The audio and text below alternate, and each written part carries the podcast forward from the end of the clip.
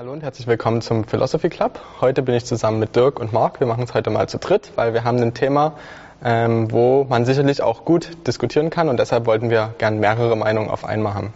Und das Thema, was wir heute haben, ist Taufe und im Speziellen geht es vor allem um das Thema, wenn man schon mal getauft ist, als Kind oder als Erwachsener, warum wollen wir in der Jesusgemeinde, dass man sich noch einmal taufen lässt?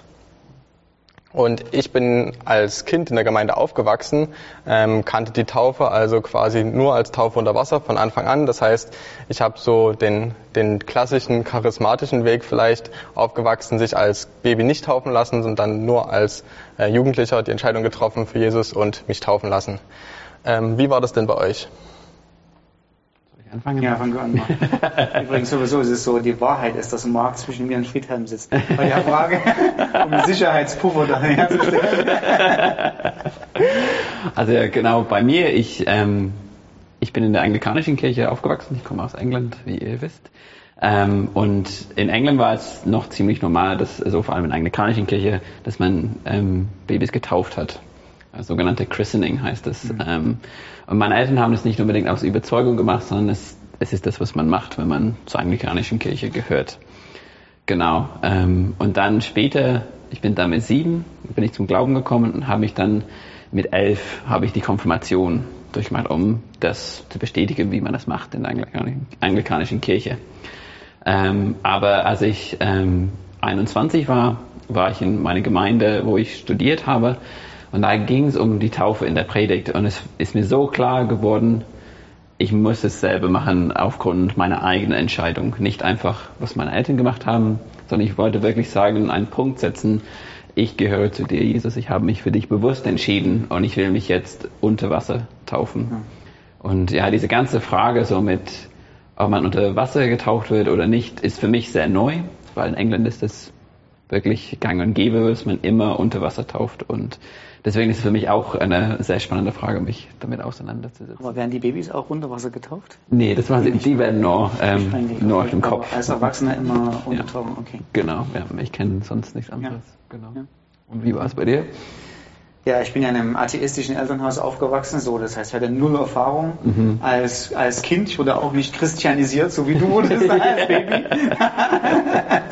ähm, und äh, ich bin zum Glauben gekommen als ungetaufter Heide. Mhm. Ähm, habe angefangen an Jesus zu glauben und wahrscheinlich so, ich würde mal schätzen, so sechs Wochen, acht Wochen oder so, nachdem ich zum Glauben gekommen bin, ist man durch oder bin ich durch Bücher lesen irgendwie mal auf das Thema Taufe gekommen und habe gedacht, okay, ja super, möchtest du auch machen.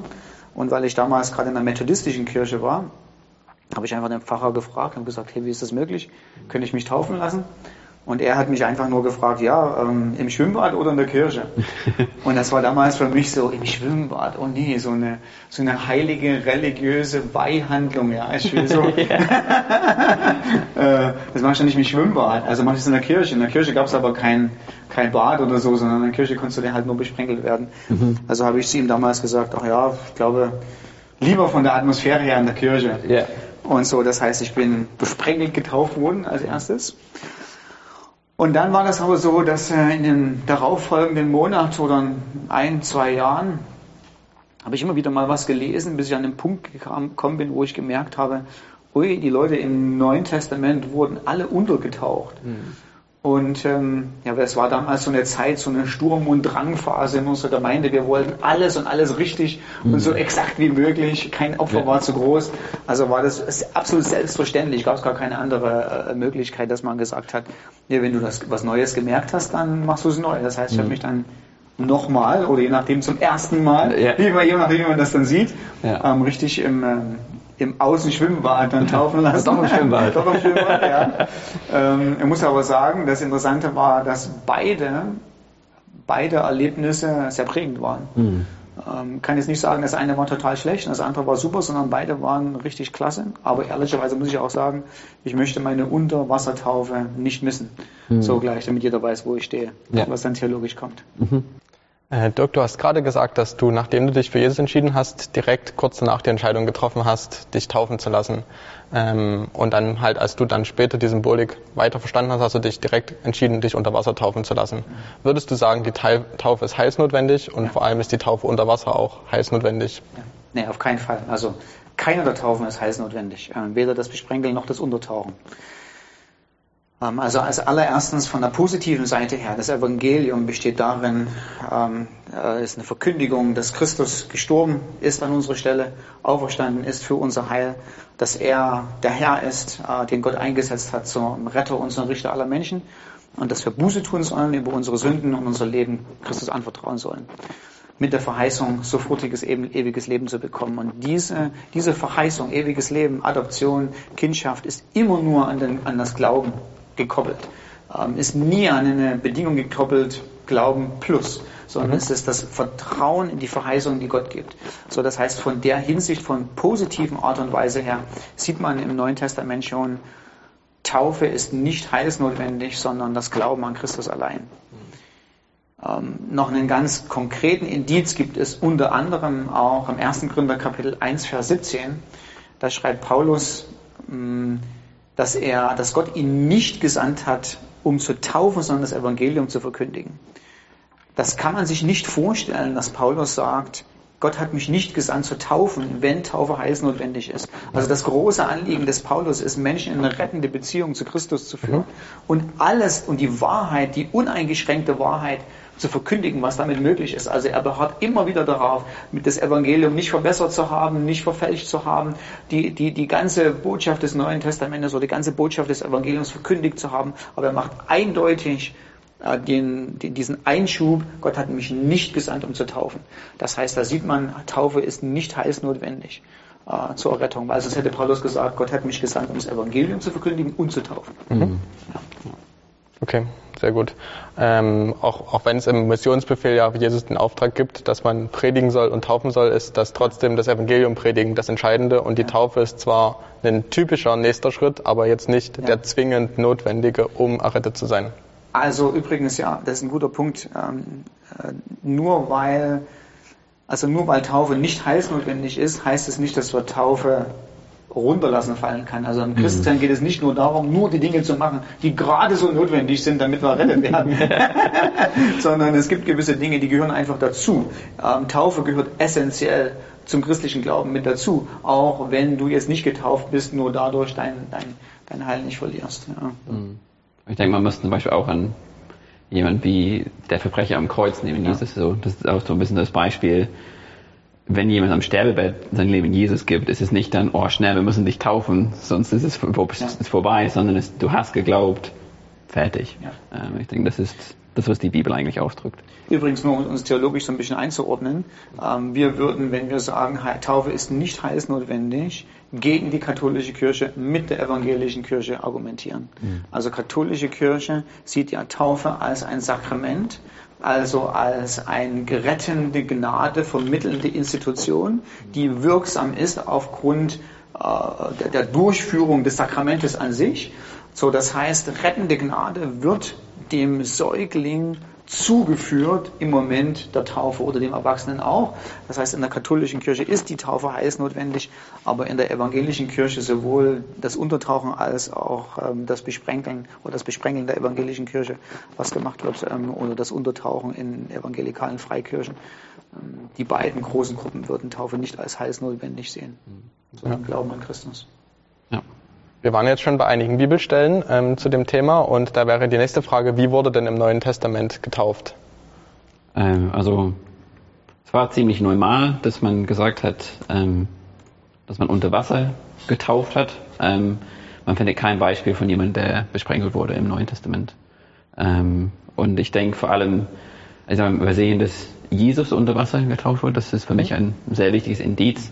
Und ich denke, es hat viel mit der Symbolik zu tun. Ähm, und ich lese hier. Vielleicht kann ich, wenn du suchst, kann ich das einfügen. Ja. Ähm, tatsächlich ähm, ist es so, dass in der Beschreibung, wie Jesus getauft wurde, heißt es, er ging in das Wasser hinein ja. und kam aus dem Wasser heraus. Mhm. Also er ist nicht weg vom Wasser gegangen, mhm. der griechische Wort apo, sondern aus heraus heißt, er war da richtig drin ja. äh, und kam da draus. Ja. Ähm, und bevor du weitermachst, ja. ähm, das sieht man auch bei dem der Kämmerer heißt es in der deutschen Übersetzung in der Apostelgeschichte 8. Der hört ja auch das Evangelium mhm. ähm, auf seinem Wagen und irgendwann mal kommt er an Wasser und er sagt, hier gibt es Wasser. Mhm. Äh, was hindert mich daran, getauft zu werden? Mhm. Und ähm, Also wenn eine Besprenkelung eine normale Option gewesen wäre, hätte der genügend Wasservorrat mitgehabt, um jederzeit zu sagen, also Flaschen habe ich da hinten, jede Menge. Ne? Äh, so ein bisschen kann man davon nehmen. Mhm. Ähm, und, auch die, und auch im Johannesevangelium heißt es, dass Johannes der Täufer in der Nähe von Salem getauft hat, weil da viel Wasser ist. Ähm, das heißt, alle Indizien sprechen dafür, dass man tatsächlich wirklich untergetaucht hat. Und dafür gibt es den Grund, und jetzt habe ich lange genug unterbrochen, jetzt bist du. Kein Problem, war gut. um die Zeit überbrückt. ähm, genau, und ich wollte nur so Kolosser 2, ähm, 12 vorlesen, weil es ist wirklich diese Symbolik dabei von mhm. Mit Christus gestorben und mit Christus auferstanden. Und das passiert wirklich nur mit dieser Untertauchen, so, alte Leben ist gestorben und ich stehe auf zum neuen Auferstehungsleben mit Jesus. Ähm, und das ist, ähm, ihr wurdet zusammen mit ihm begraben, als ihr getauft wurdet. Und weil ihr mit ihm verbunden seid, seid ihr dann auch zusammen mit ihm auferweckt worden. Denn ihr habt auf die Macht Gottes vertraut, der Christus von den Toten auferweckt hat. Und das ist so wirklich, wie gesagt, die Symbolik. Ich, ich bin mit ihm begraben, das Alte ist vorbei und jetzt ja. gibt es einen Neuanfang. Ja. Ähm, und das geschieht durch Gottes Kraft. Ja. Ähm, aber wie gesagt, es ist eher eine Symbolik, als was wir vorhin gesagt haben, dass ja. es heiß notwendig ist. Ja. Man hat im ersten Petrus hat man es auch. Mhm. Da wird es auch nochmal ganz stark äh, äh, aufgezeigt, vom Vers 20 an. Da heißt es, ähm, dass die Taufe das Gegenbild zur Flut ist. Mhm.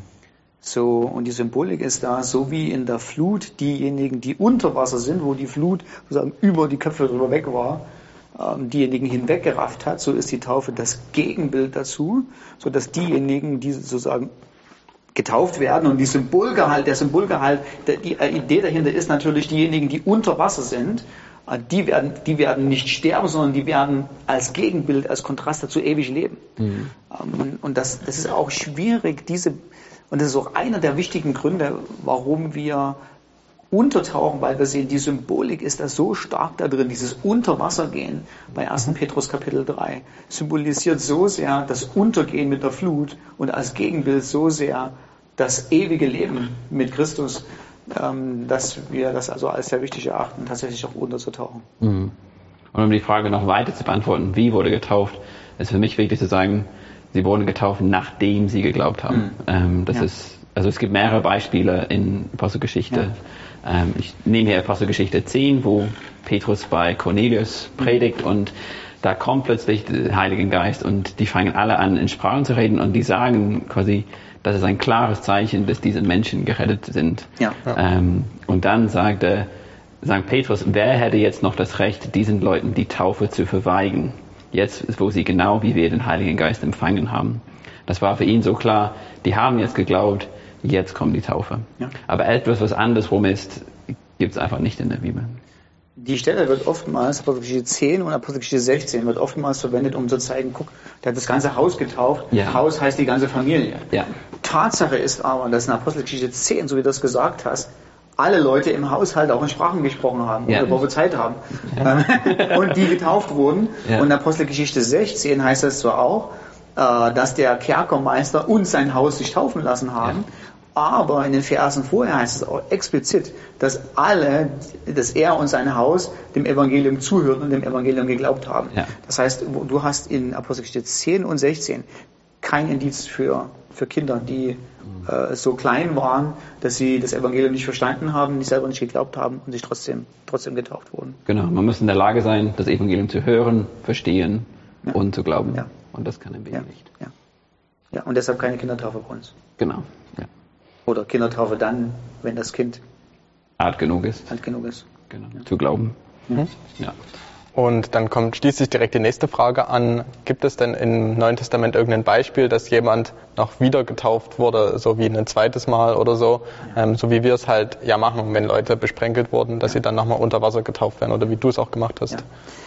Jetzt kommen wir, jetzt kommen wir wirklich zum Kern, zum Kern der Sache und da müssen wir ganz ehrlich zugeben, ähm, vielleicht kann man es ein bisschen provokant äh, sagen, ähm, das, was wir machen, dass wir nehmen, dass jemand besprenkelt wurde als Baby oder als Erwachsener und dann getauft wird oder wieder getauft wird, ist nicht biblisch. also ist nicht biblisch in dem Sinne, ähm, es gibt keinen Präzedenzfall. Also ähm, wir haben diesen Fall nicht. Ähm, wir haben diesen Fall nicht, dass du sagst, guck mal da in der Bibel, da haben die auch, da, die, was weiß ich, die Kleinkinder getauft und dann später sind sie erwachsen geworden und dann wurden sie nochmal getauft. Aber man muss auch ganz ehrlich sagen, ähm, wir haben diesen Fall nicht, wir haben diesen Präzedenzfall nicht, weil eben im Neuen Testament, zu dem, was wir, so wie wir es lesen, keine Kinder besprenkelt wurden. Mhm. Ähm, und auch ein Erwachsener nicht besprenkelt wurden. So, jetzt kommen wir wirklich schon zur Kernfrage und, und, und zu dem, worum es eigentlich geht. Und ich glaube, wir müssen ganz ehrlich zugeben, dass das, was wir machen, es ist ein Kompromiss. Ähm, aber es ist ein Kompromiss von zwei verschiedenen Kompromissen. Also man hat einfach folgende Tatsache. Also nehmen wir mal an, meine eigene Taufe. Ich habe mich mit 21 Jahren da in der Kirche besprenkeln lassen. Jetzt lese ich Monate später, dass die Leute sich alle untergetaucht haben, dass das die Taufe ist und dass da auch eine gewichtige Symbolik im Untertauchen drin ist. Was mache ich denn dann in dem Augenblick? Und ich habe nur zwei Möglichkeiten. Also entweder ich sage, nee, ich bin getauft und es war zwar zu wenig Wasser und die Symbolik hat gefehlt, mhm. aber ich stelle mich jetzt dazu und das war meine Taufe. Mhm. oder ich kann sagen, war nicht schlecht, was ich gemacht habe, soweit ging mein Erkenntnisstand in der damaligen Zeit, aber mir fehlen gewisse Aspekte des, dessen, was eine Taufe symbolisiert. Ich lasse mich jetzt taufen, in Klammern nochmal, um die volle Symbolik darzustellen mhm. und um mich so taufen zu lassen, wie im Neuen Testament das taufen zu lassen. Die beiden Möglichkeiten gibt es. Beides sind Kompromisse. Mhm. Ähm, beides ist nicht neutestamentlich. Ähm, in beiden Sachen macht man was, wo du keinen, wo du keinen Präzedenzfall, wo du, wo du keinen, du hast kein Vorbild. So war es schon mal, so macht man es wieder. Und ähm, ich weiß nicht, ob das schon die Frage ist, Friedhelm. Ähm, aber wir haben uns eben als Gemeinde, und das war ja die Eingangsfrage, warum ist euch die Taube so wichtig, wir haben uns als Gemeinde für die zweite Variante entschieden, dass wenn du bei uns Gemeindemitglied werden möchtest, tatsächlich ähm, du untergetaucht werden, getaucht sein solltest nach dem Glauben. Mhm. Ähm, weil das für uns der bessere Kompromiss ist. Mhm. Also es ist nicht so, dass wir sagen, ähm, du bist ein minderwertiger Christ mhm. oder äh, du glaubst ja noch gar nicht richtig mhm. oder du bist ungehorsam gegenüber Gott. Ähm, es ist einfach, man, man musste für die Gemeindepraxis eine Entscheidung treffen. Wie handhaben wir das? Mhm. Ähm, es gab drei Möglichkeiten. Also Möglichkeit Nummer eins ist, wir taufen mit Besprenkeln und Untertauchen und akzeptieren beides. Mhm. Die Möglichkeit Nummer zwei ist, wir tauch, taufen nur mit Untertauchen und akzeptieren aber, wenn Leute neu zu uns kommen, die schon besprenkelt sind. Mhm. Und Option drei wäre gewesen, wir sprechen niemanden das Christsein ab und äh, wir mögen die Leute, die äh, besprenge getauft worden sind und haben vieles gemeinsam mit ihnen und machen ihnen keine Vorwürfe. Ähm, aber wir entscheiden uns, dass wir durchweg die Taufe praktizieren wollen, des Untertauchens und auch nur Gemeindemitglieder werden, die Leute, die untergetaucht sind. Und wir haben uns für den dritten Kompromiss entschieden. Ähm, eine Gemeinde muss sich entscheiden, sie muss an einem der Punkte sagen, das ist es, das ist es nicht. Mhm. Jeder, der, jeder der, drei, der drei Optionen hat Vor- und Nachteile. Ich denke nicht, dass es auch von uns Ältesten her so in Stein gemeißelt wird, dass wir es, also in Stein gemeißelt ist, dass wir sagen, es wird nie eine Diskussion darüber geben, dass man mhm. das jemals anders machen kann. Ich denke, wenn wir die Diskussion führen und wenn mal gewichtige Gründe für eine andere Option sprechen, kann ich mir vorstellen, dass man sich das auch mal ändert. Aber im Moment ist es die Option, die wir sehen, die dem biblischen Vorbild oder dem biblischen Ideal am nächsten kommt und der am wenigsten, am wenigsten mit Kompromissen behaftete äh, Variante ist. Mhm.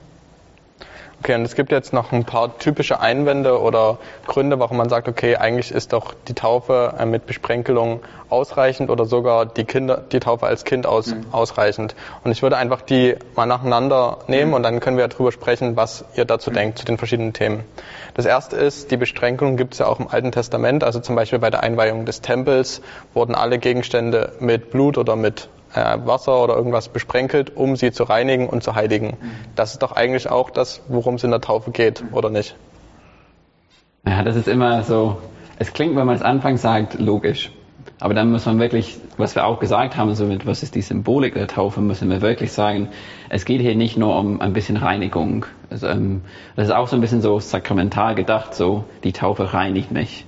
Aber das ist eigentlich nicht, was die Bibel sagt. Das ist, der Glaube an Jesus reinigt mich.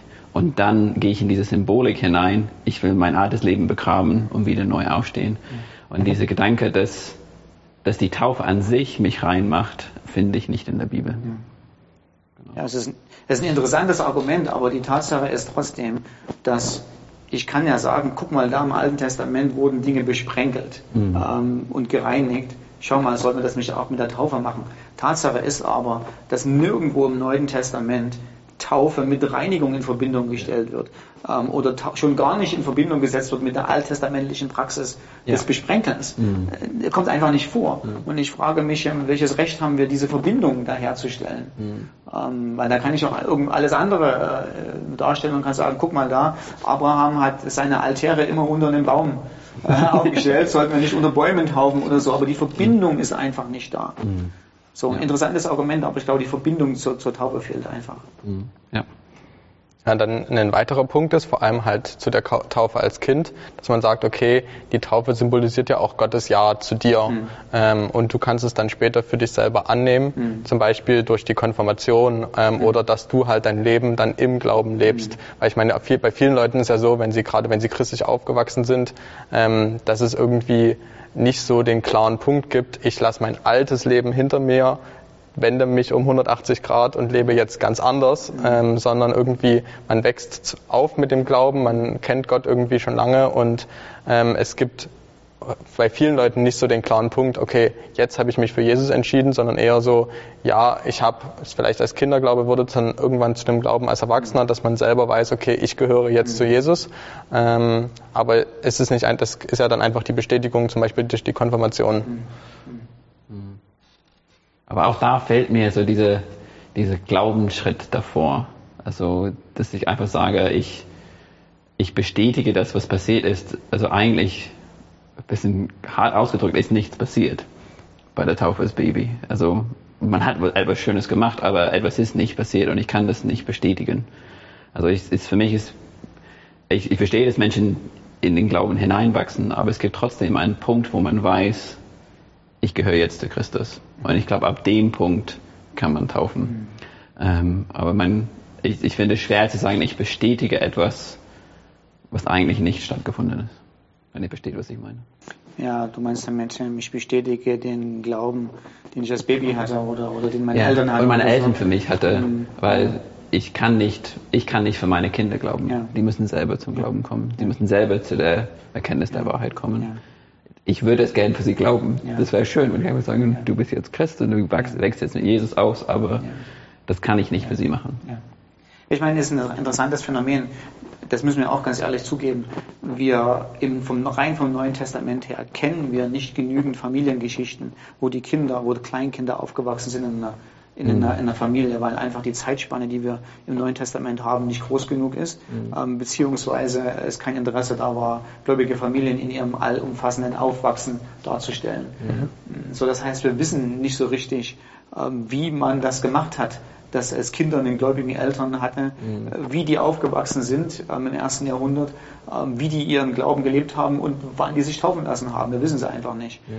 Ähm, aber ich würde wahrscheinlich eher vermuten, weil die Indizien am stärksten dahin gehen, dass man getauft hat in dem Augenblick, wo man wusste, ich glaube und ich will Jesus nachfolgen. Ja, genau.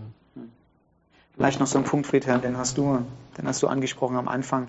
Das ist so einer der, der typischen Einwände. Warum willst du dem Kind die Taufe verwehren? Mhm. Ähm, man sagt, das ist doch Gottes Ja zu dem Kind. Gott will Ja sagen zu dem Kind. Mhm. Und du hältst dem Kind von Gott weg, äh, wie im Sinne von so, ja, nee, aber Gott kann sein Ja dem Kind nicht geben. Das ist doch gemein, sozusagen, das aus der Hand Gottes zu reißen. Mhm. Ähm, interessanter theologischer Gedanke, nur, also vollkommen unbiblisch. also, also im Sinne von, die Verknüpfung ist einfach nicht da. Also wir, wir schreiben hier in dem Augenblick der Taufe was zu, was die Taufe gar nicht symbolisieren will. Mhm. Also die Taufe ist nicht Gottes Ja zu den Menschen, ja. sondern das ist das Kreuz. Ja. Ah, das Kreuz ist Gottes Ja, ich will dich, ich habe dich erlöst, ich laufe dir nach, ich habe alles getan, was notwendig ist zu deiner Erlösung, ich habe gute Absichten mit dir. Mhm. Ähm, Taufe symbolisiert nicht das Ja Gottes zu den Menschen, sondern Taufe symbolisiert die innere Verbundenheit mit Christus in seinem Tod und in seinem Sterben, genau, aufgrund ja. dessen, dass man auf Christus geglaubt hat. Ähm, so, das heißt, es ist, ähm, ist ein interessantes Argument, aber ich finde, das Argument hält nicht, weil ich darf nicht der Taufe was zuschreiben, was das im Neuen Testament nicht macht. Ja.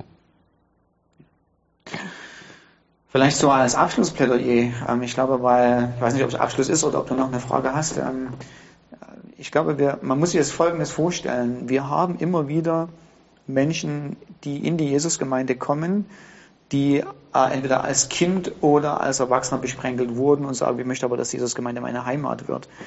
Und was wir den Leuten dann schon sagen, ist, wir würden, nein, im Moment ist es eine Bedingung. Die Bedingung ist, du musst dich untertauchen, taufen lassen. Aber wir sagen nicht, was deine Eltern gemacht haben, das war schlecht. Also, ja, also die haben dir was Böses angetan, indem die sich da besprengeln lassen haben.